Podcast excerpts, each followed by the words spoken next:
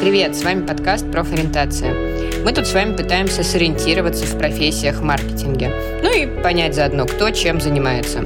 Потому что если копнуть, то маркетологов целый зоопарк, и все они разные. Веду этот подкаст я, Ася Челован, а в этом выпуске мы поговорим с Викторией Примак, бренд-директором Азбуки Вкуса. И говорить мы будем про бренд-менеджеров, за что они отвечают, что делают, кому нужны и сколько им платят. Поехали!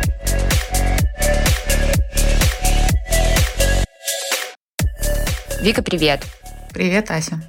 А, давай начнем с мемов про бренд-менеджмент. А, правда ли, что бренд-менеджер занимается в основном креативным креативом, запускает волшебные корабли в космос и рассуждает о том, а, как загогулина в шрифте логотипа влияет на восприятие? Ну, вот что-то такое вот прям, да, вот магия. А, нет, неправда. все, отвергаю все, все вышесказанное. А, нет, совсем нет совсем нет. А, а чем он занимается? В чем отличие? Он, он бизнесмен в первую очередь. Бизнесмен. Он, он про бизнес, да. А креатив это всего лишь маленькая, маленькая составляющая его работы. Даже не, не, не каждый день в его работе проявляющая.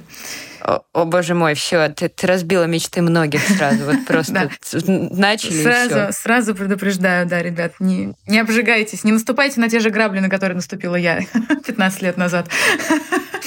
Слушай, я сталкивалась с бренд-менеджерами, которые следили, чтобы в видосах все соответствовало каким-то юридическим нормам, следили за консистентностью. Это полностью описывает функционал, или это тоже какая-то малая часть? Нет, конечно, конечно же, бренд-менеджер имеет прямое отношение к производству любого рекламного контента, будь то рекламный ролик для, не знаю, национального телека или баннерочек маленький в интернете.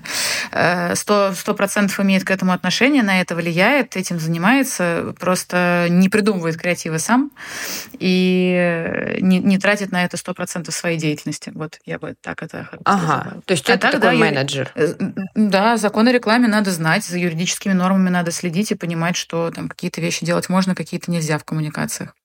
Mm-hmm. Это все так. Окей. Окей, дальше мема. Бренд-менеджеры ходят только в Луи Виттонах и Гуччи. А, не знаю, у меня их нет.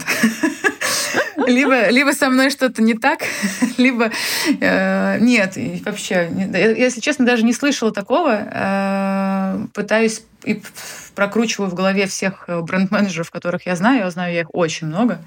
И неважно, это старшие бренд-менеджеры, младшие бренд-менеджеры. Э, точно все не поголовно. Вот. Есть, наверное, отдельные любители высокой моды, и они... Ну, не высокой, но вы цените бренды? Э, не, не всегда, не обязательно премиум. Вот. Я бы так сказала. Mm. Окей.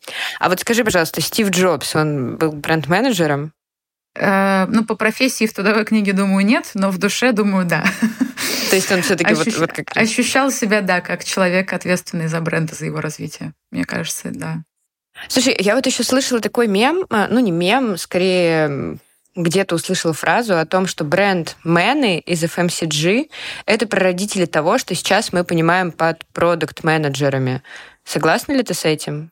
Э, да, очень согласна. И, если честно, думаю, что очень сильно пересекаются эти два направления. Разница просто в том, что один работает с брендом, а другой с продуктом.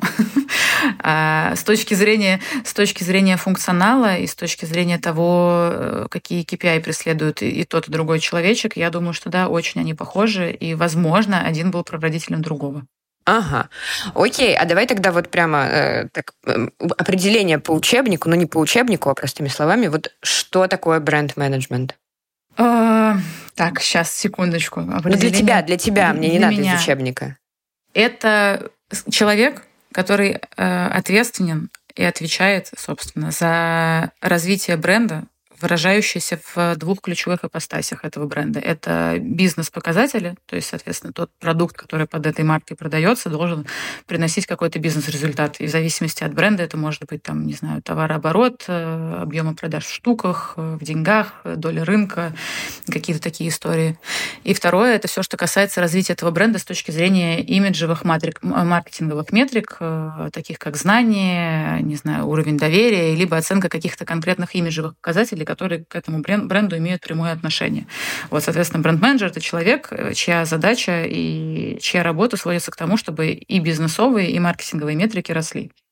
О, прям так много сразу. ну, давай, давай, давай еще раз. В общем, коротко. Есть бизнес-составляющая. Бренд должен расти с точки зрения бизнес-KPI. И есть маркетинговая составляющая. Бренд должен расти с точки зрения э, маркетинговых каких-то э, терминов. Вот. И роль бренд-менеджера выполнять и то, и другое.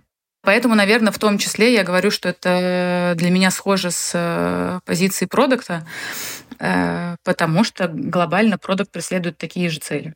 Ему важно, чтобы бизнес рос, ему важно, чтобы продукт рос, и неважно, какой это продукт, в каких показателях и метриках измеряется его эффективность, но как бы это ключевое, к чему стремится любой продукт, наверное. Ага, ну это просто инструменты разные. Да. Ага. А я много сказала не про то, что ты много сказала, а про то, что поле обширное. А, поле очень обширное, да. Да. Окей, а вот что, по твоим наблюдениям, ты как бренд-директор уже, ты видишь много новичков, я думаю, что их больше всего удивляет, когда они приходят э, на работу бренд-менеджером? Я думаю, честно, что как раз масштаб роли, э, масштаб профессии. И для меня, когда я только начала, начинала работать, э, фактор того, насколько сильно влияние бренд-менеджера может быть на бизнес, это было удивительно. Ну, то есть вот даже, наверное, там э, пример, который я приведу, условно, если в какой-нибудь э, компании X э, падают продажи напитка под брендом Y, SEO, SEO компании напишет бренд-менеджеру и спросит, в чем проблема. не, не, там, не sales человеку, не знаю, не еще кому-то, это будет непосредственный бренд-менеджер, отвечающий за этот бренд. То есть это такой человек за развитие бизнеса. Да, да. Окей. Слушай, а вот еще такой момент. Не во всех компаниях есть бренд-менеджеры, я заметила. Э, какие компа... А вот в каких компаниях они есть? Кто в основном их нанимает? Вот топ как бы работодателей для бренд-менеджера? А, мне кажется... Сейчас, э, секундочку. Я себе готовила ответ на этот вопрос, но это мы вырежем. Две вещи. Э, первое. Любой компании, которая занимается производством продуктов э, или услуг или сервисов на каком-то рынке массового спроса, где есть широкая ЦА и где есть очень сильный конкурентный рынок, от которого надо отстраиваться. Вот. Там точно нужен будет какой-то человек, который будет на себе все это тащить и все это дело э, выполнять. Вот. Э, дальше, если это какие-то корпорации, бизнесы, не знаю, стартапы, либо IT-продукты там, побольше или поменьше, опять же, в зависимости от, от наклона, уклона бизнеса, в любом случае должен быть человек, который выполняет эту роль. Просто условно в каком-нибудь стартапе или в каком-то небольшом бизнесе эта роль может совмещаться внутри, несколько ролей может совмещаться внутри одного человека. Ну, то есть условный какой-нибудь один э, менеджер может выполнять одновременно работу и бренд-менеджера, и СММщика, и пиар-директора, и не знаю кого еще, и GR.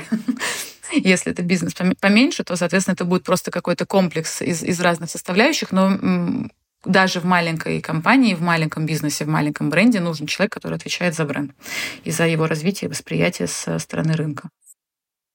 Угу. А, то есть, в основ... ну, вот если мы говорим про широкий спрос, то, наверное, FMCG в основном, вот это... FMCG э, 100%, и мне кажется, это вообще то, с чего все началось. Э, сейчас э, приятно мне видеть, что все больше и больше компаний из разных э, сфер, будь то ритейл, будь то банковская сфера, IT-сектор, э, привлекают бренд-менеджеров для того, чтобы работать и развивать конкретно материнский бренд. Угу.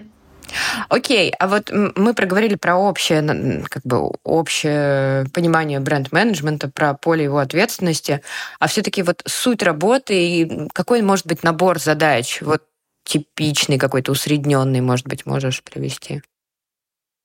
Э, ну, давай, наверное, от общего к частному. Чтобы давай. не переходить сразу к задачам, пару слов скажу про то, что вообще за что отвечает бренд-менеджер. То есть вот я когда говорила про, про бизнес KPI, э, опять же, хочу подсветить, э, и, возможно, это многим поможет, потому что есть ошибочное мнение на этот счет, что первый KPI, который есть у бренд-менеджера, это всегда бизнес какой-то показатель. Опять же, там доля рынка, продажи, выручка, что-то такое. И от этого дальше зависит все остальное. Это как бы первое ключевое, самое большое, объемное из доли там, всех его таргетов, которые ему на год или на полгода выставляются.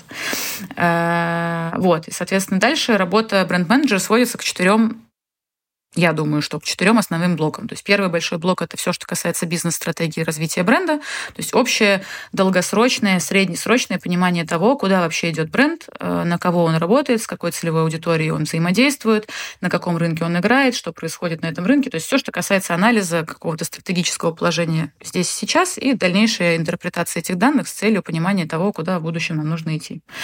А второй большой кусок работы бренд-менеджера – это все, что касается такого pure маркетинга моя любимая часть, это все про позиционирование про умение сформулировать и э, создать бренд-платформу или, не знаю, бренд-даймонд, в разных компаниях это по-разному называется, определить, в чем сущность бренда, в чем его ценность, как мы его описываем с точки зрения характера, если бы он был человеком, а, в чем заключаются его сильные стороны, какие у него есть бенефиты, как это работает на аудиторию, на инсайты этой аудитории. Ну, то есть такая прям чисто маркетинговая часть, а, наверное, одна из самых творческих в этой, в этой работе в принципе. Третий кусочек — это реализация коммуникации и коммуникационной стратегии тоже соприкосновение с креативом здесь происходит напрямую, потому что это про как раз разработку рекламных кампаний. То есть в какой-то момент мы поняли, что, не знаю, с точки зрения бизнеса бренд находится здесь, с точки зрения позиционирования мы видим его так, а дальше нам нужно каким-то образом об этом, обо всем рассказать нашей целевой аудитории. И формируется коммуникационная стратегия, как правило, тоже в разрезе на год, которая потом реализовывается. Вот э, это как раз про креативный креатив. Здесь вообще можно разгуляться, это креативное агентство, продакшн, брифинги, не знаю, рисование совместное с креативом и с режиссерами сторибордов, потом это производство в, финальный контент. Тут, да, можно разгуляться. Вот. И сюда же, наверное, попадает такой канал э, коммуникации с, с целевой аудиторией, как упаковка физическая, то есть то, то, как выглядит внешний продукт. И работа с упаковкой тоже, соответственно, большим куском работы бренд-менеджера является. А, и четвертый кусочек э, в работе бренд-менеджера, если особенно это локальный бизнес с точки зрения производства, потому что не все FMCG-компании раньше, по крайней мере, имели производство в, там, условно в России, то это то, что называется NPD, New Product Development, это разработка и вывод на рынок новых продуктов. Ну, там, типа, элементарный базовый пример, я не знаю, у меня был йогурт с клубникой, а я теперь спускаю йогурт с персиком. Вот его как бы физический процесс лидирования проекта по разработке и постановке на полку нового йогурта с новым вкусом, это тоже роль и задача бренд-менеджера. Вот, соответственно, отсюда вытекают э, все задачи, которые только могут быть. Это может быть блок задач, связанный с аналитикой, это может быть блок задач, связанный с э, такими маркетинговыми вещами, как формирование позиционирования бренд-платформы и всего остального. Это могут быть какие-то активности совместные с э, рекламным агентством и продакшн-агентством по созданию контента, ну, либо вот огромный кусок, да, это разработка новых продуктов. И вот, наверное, как бы типичный день бренд-менеджера как-то в какой-то пропорции из четырех этих блоков состоит. А ну с чего, с чего он начинается? Ты приходишь и на почту отвечать начинаешь? День начинается с кофе, мне кажется. Сколько я помню, никто никогда не начинал работать без кофе. Э, да, как правило, это почта, встреча. Ну, то есть все очень банально. Вот. Дальше формат этих встреч зависит от того, не знаю, что в фокусе конкретно сегодня. Понятное дело, что есть, есть отступления, то есть есть и воркшопы, и тренинги, и какие-то бизнес-сессии, когда твой стандартный день, когда твой день не похож на твой стандартный день. Но это скорее реже, чем, чем чаще. Угу. Слушай, а вот если говорить про инструменты. Вот э, что нужно знать, чем уметь пользоваться бренд-менеджеру, чтобы делать свою работу хорошо? Может быть, какой-то есть софт специальный или фреймворки, наоборот, там, бренд Diamond ты упомянула. Или, может да. быть, там, ты должен быть магистром Excel, э, что, что или презентаций. Или магистром а, презентаций. Ну вот во времена, когда, мне кажется, был пик расцвета этой профессии. Таких модных слов, как фреймворки, мы еще не использовали. Это как-то там по-разному, по-другому называлось. Э, в целом, да, есть набор вещей, которые точно нужно знать и нужно прокачивать. Ну, то есть первые базовые скиллы с точки зрения знания там PowerPoint, Excel, э, да, сто процентов. Еще раз повторюсь, огромный блок работы бренд-менеджера – это аналитика ручками, когда ты прям сам сидишь, работаешь там с базами данных э, какого-нибудь Нильсона, у которого выкупаешь данные по рынку, ковыряешься в этом во всем, строишь э, не знаю, модели, графики, смотришь на них и делаешь какие-то выводы. Ну, то есть это не просто как бы выкачать цифры, это еще на них посмотреть, подумать, проанализировать и интерпретацию. Себя, да, и найти какую-то интерпретацию. Поэтому, ну, как бы, если человек не дружит с математикой с аналитикой, все плохо, не надо идти туда. не надо пытаться стать бренд-менеджером. Поэтому это, да, сто процентов. И, соответственно, базовое там знание каких-то базовых программ тоже необходимо. А второй кусочек, который чем старше становится бренд-менеджер, тем важнее, э, это все, что касается понимания медиа-рынка и рекламного рынка. Ну, то есть базовое знание закона о рекламе, базовое понимание того, из чего состоит медиа-рынок в России, там, какие есть медиа-хаусы, как они друг с другом соотносятся, кто кем владеет и кто какими инструментами владеет, это тоже факт, это нужно знать, это как бы базовая вещь, без которой будет очень сложно. А, и отсюда же вытекает, наверное, там вторая история, связанная с медиапланированием. То есть возможность и навык прочитать правильный медиаплан и сделать из него какие-то выводы, это тоже необходимо.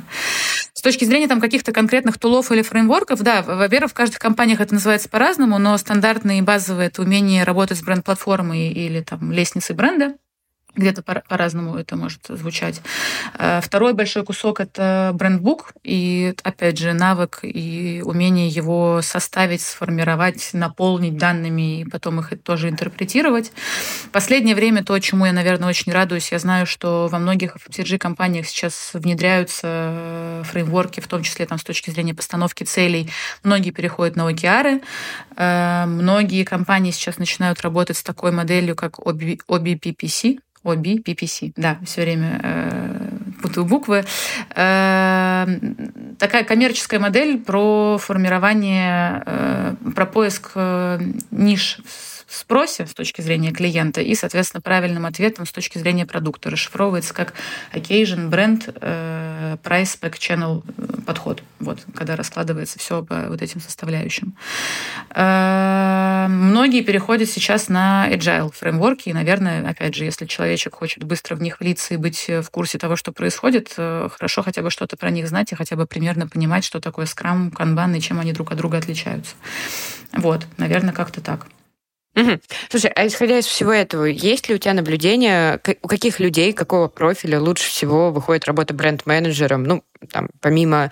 Интересует не скорее не хард-скиллы, а софтовые. Ну, понятно, там, если с аналитикой не дружит, лучше не идти, а вот, э, там, я не знаю, коммуникабельность, может быть, что да, вот прям с языка сняла. Первое, сто процентов, это коммуникационные навыки. То есть человек должен быть открыт, он, ему должно быть легко и комфортно взаимодействовать с другими людьми, с большим количеством людей.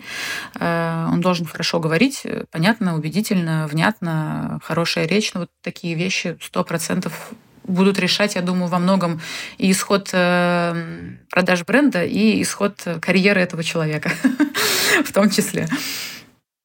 А, а еще что-то есть, что вот движет? А, ну, забавно, потому что про креативный креатив я сначала сказала, что как бы точно нет, э, в плане того, что это не является там, основой работы бренд-менеджера, но, конечно, скажем так, э, креативная насмотренность и понимание разных рынков, не только российского рынка, с точки зрения того, что вообще сейчас там в топе, в тренде актуально, с точки зрения каких-то креативных, нестандартных решений в рекламных кампаниях, спецпроектах, не знаю, партнерства, где еще угодно, э, точно нужно. То есть у человека должно быть желание э, и открытость к тому, чтобы познавать мир с разных сторон. Вот, я бы так, наверное, это сказала. Короче, а, любопытный и коммуникабельный. Да, любопытный и коммуникабельный. Вот, спасибо. Любопытное отличное слово. Угу. Так, а скажи, пожалуйста, э, вот ты сейчас бренд-директор. Очевидно, что ты не сразу стала бренд-директором, этому какой-то путь предшествовал. Можешь рассказать вот про точку ноль, как ты пришла в бренд-менеджер, где ты этому сначала училась, или, может быть, ты сразу пришла в профессию? И вот какая твоя позиция была первой? Что ты делала? Где? Да. Э, училась я на соцфаке в МГУ э, по специальности экономическая социология и маркетинг, поэтому, наверное, как бы корректно будет сказать, что все-таки маркетинг у меня начался в университете уже. Вот. Э, не могу сказать, что образование, скажем так, э, мне дали очень хорошую базу. Я плюс-минус начала понимать, что вообще происходит. Сказать, что честно, сказать, что как-то то, что мне дали на уровне хорошей базы, мне в дальнейшем очень сильно помогло в жизни, нет. Всему я училась на рабочем месте с нуля, и самые ключевые знания по маркетингу, которые я приобрела, я приобрела уже выйдя на работу. Вот в, в рамках там обучения от, не знаю, коллег, руководителя, внутренних тренингов каких-то, еще чего-то. А, да, соответственно, начинала я с позиции стажера в компании Danone.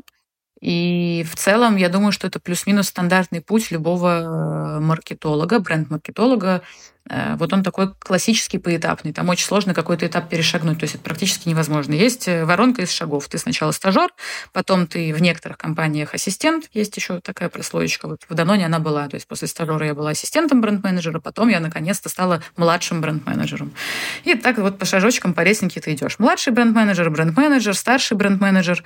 Потом ты дорастаешь после старшего бренд-менеджера до почетной роли э, group бренд-менеджера, когда ты уже отвечаешь не за один бренд, а за несколько за какой-то портфель более сложный, ну и потом ты становишься маркетинг-директором, бренд-директором. В разных компаниях это по-разному называется. Вот. Я прошла все эти шаги вот от стажера до маркетинг-директора. А, а, а как ты считаешь, какие качества личные или, может быть, там, хардскиллы тебя двигали по карьерной лестнице?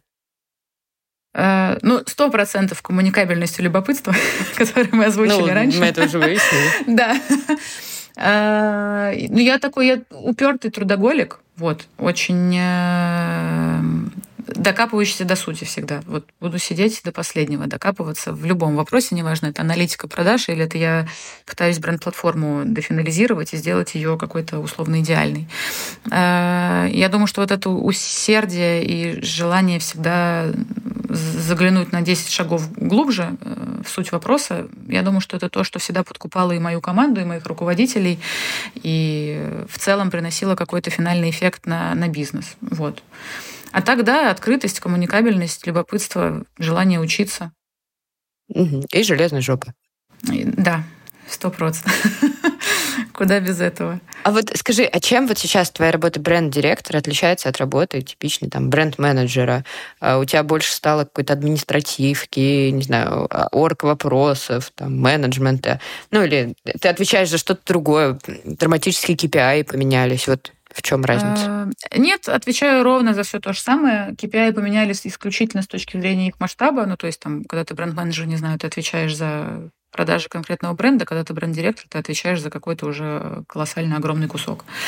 Э, и в, и в другом, как сказать, в другом соотношении с э, всегда же есть вот как бы доля выполнения целей в любых KPI любой, любой компании. И, и разные цели занимают разный вес э, внутри тебя как человека. То есть, когда ты бренд-менеджер, у тебя, не знаю, какая-нибудь там цель по, не знаю, товарообороту будет э, в доле чуть меньше, чем когда ты бренд-директор. Вот, ты как бы уже более ощутимо на это влияешь.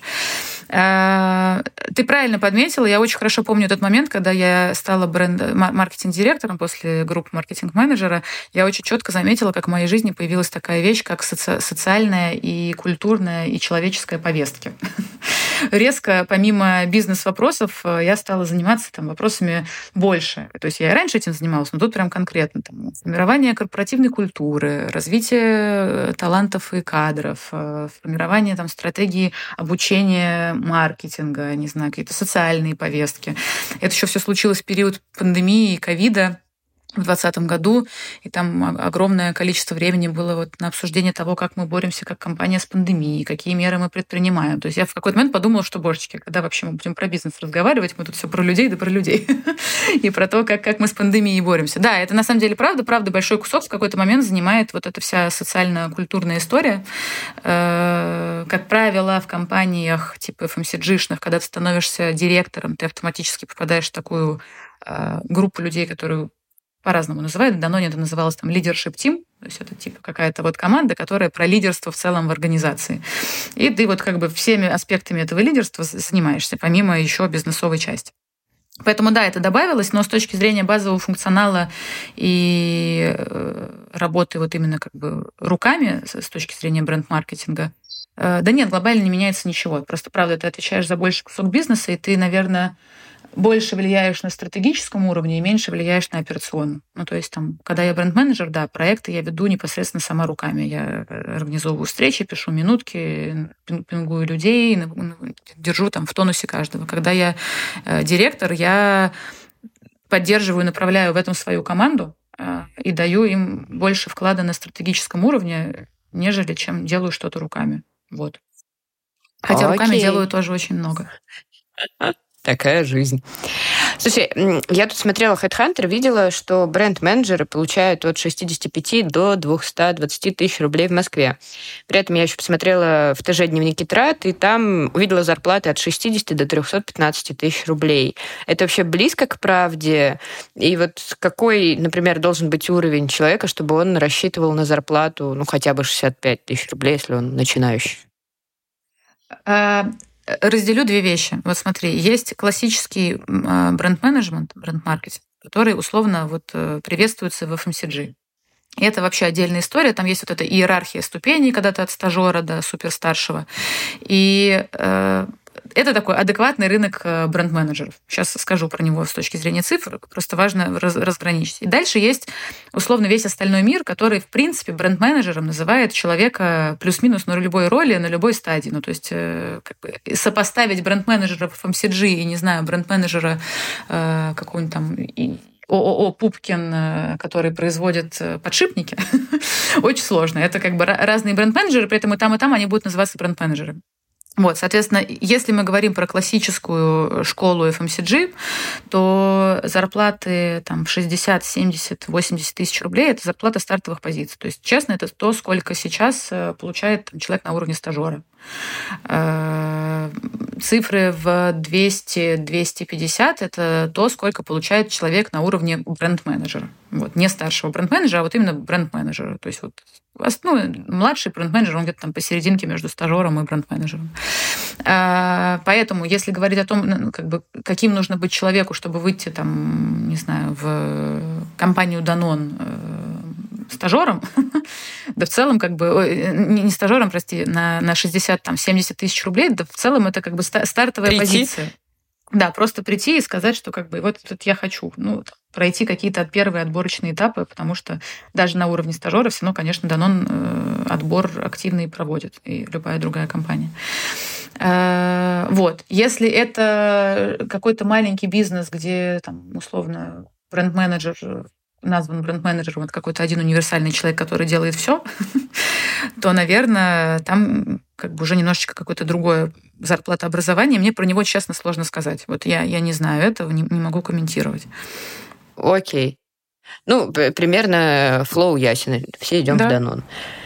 А, слушай, вот еще я заметила странно, я э, на HeadHunter смотрела бренд-менеджер, и он выдает вакансии категорийного менеджера. Разные профессии или это что-то одно и то же? Да, да, в, опять же, возможно, в каких-то мелких бизнесах идет подмена понятий, но в классической модели категорийный менеджер это, как правило, представитель вообще не функции маркетинга. Это обычно человек из sales, который отвечает за концепцию управления торговым пространством и ассортиментом внутри торгового пространства. То есть на практике это человек, который отвечает за то, как, э, в каком формате, в каком количестве, в каком количестве позиций на полке выложен продукт. И управляет вот этими там планограммами, ротациями ассортимента и всего остального.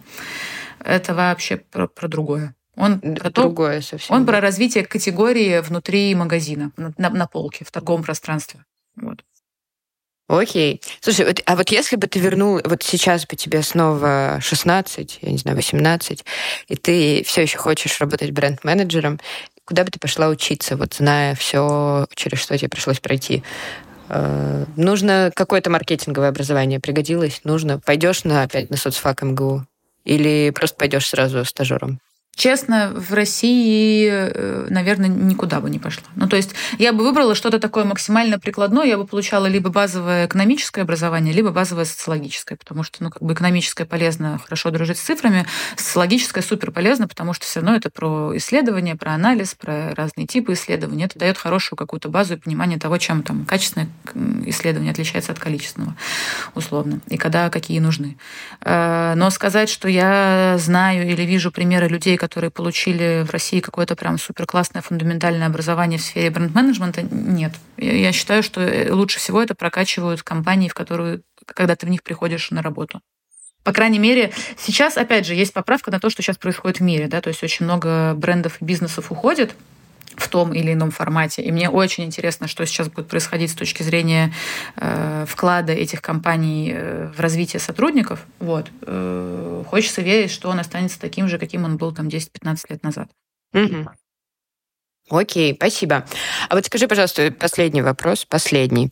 А, есть ли какие-то, может быть, известные публичные бренд-менеджерами, за которыми можно следить, или просто классные бренд-менеджеры, а, статьи которых, если ты видишь это имя в интервью на YouTube или в авторстве статьи, стоит прочитать?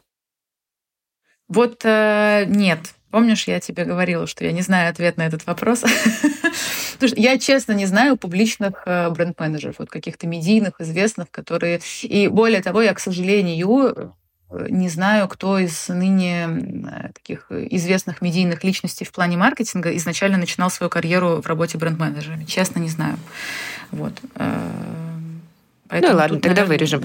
Я, да. я думала, может быть, переформулировка вопроса поможет э, Паулюс про него сказать? У него уже много интервью вообще на YouTube было. Нет, с этой точки зрения, ну да, таких много. Э, Виталиус легенда. Да, конечно. Ну вот э, чьи интервью... Вот если я э, серфю на YouTube, вижу интервью с username, вот кто из этих юзернеймов бренд-менеджеров, какое интервью стоит посмотреть? Кто даст мне заряд, я не знаю, какой-то мудрости бренд-менеджерской? Ну, я нескромно скажу про двух своих руководителей в разное время моей жизни. Да, первый это, соответственно, Виталиус Паулюс. Это легендарный человек из мира FMCG, который э, запускал такие компании, как э, Тайт или Кипячение, и вот это вот все. Ну, то есть это прям гуру классического маркетинга во времена его расцвета, мне кажется. Э, очень интересный человек, который видел маркетинг со всех сторон, и у него можно очень многому научиться.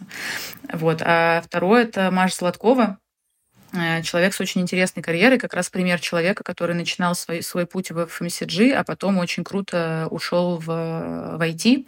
Она после Nestle и Coca-Cola потом стала CMO Яндекс.Дзена, а потом, собственно, вице-президентом по развитию бренда Азбуки Вкуса. Вот. И мне кажется, это тоже очень интересный карьерный путь. И многим сейчас, мне кажется, может быть актуален такой э, такое движение. Поэтому, да, вот интервью с Машей, э, у нее их много на разные темы, тоже очень рекомендую почитать, посмотреть и подписаться на нее на Фейсбуке. О, клево. Э, организация, запрещенная на территории РФ. Да, все верно. Да-да-да-да. Нужно обязательно про это сказать. Окей, Вика, спасибо тебе огромное за то, что ты уделила время. Было очень прикольно поболтать про профессию. Очень интересные инсайты, потому что со стороны все видится по-другому. Спасибо большое. Класс. Ася, спасибо тебе, что позвала. Очень приятно было.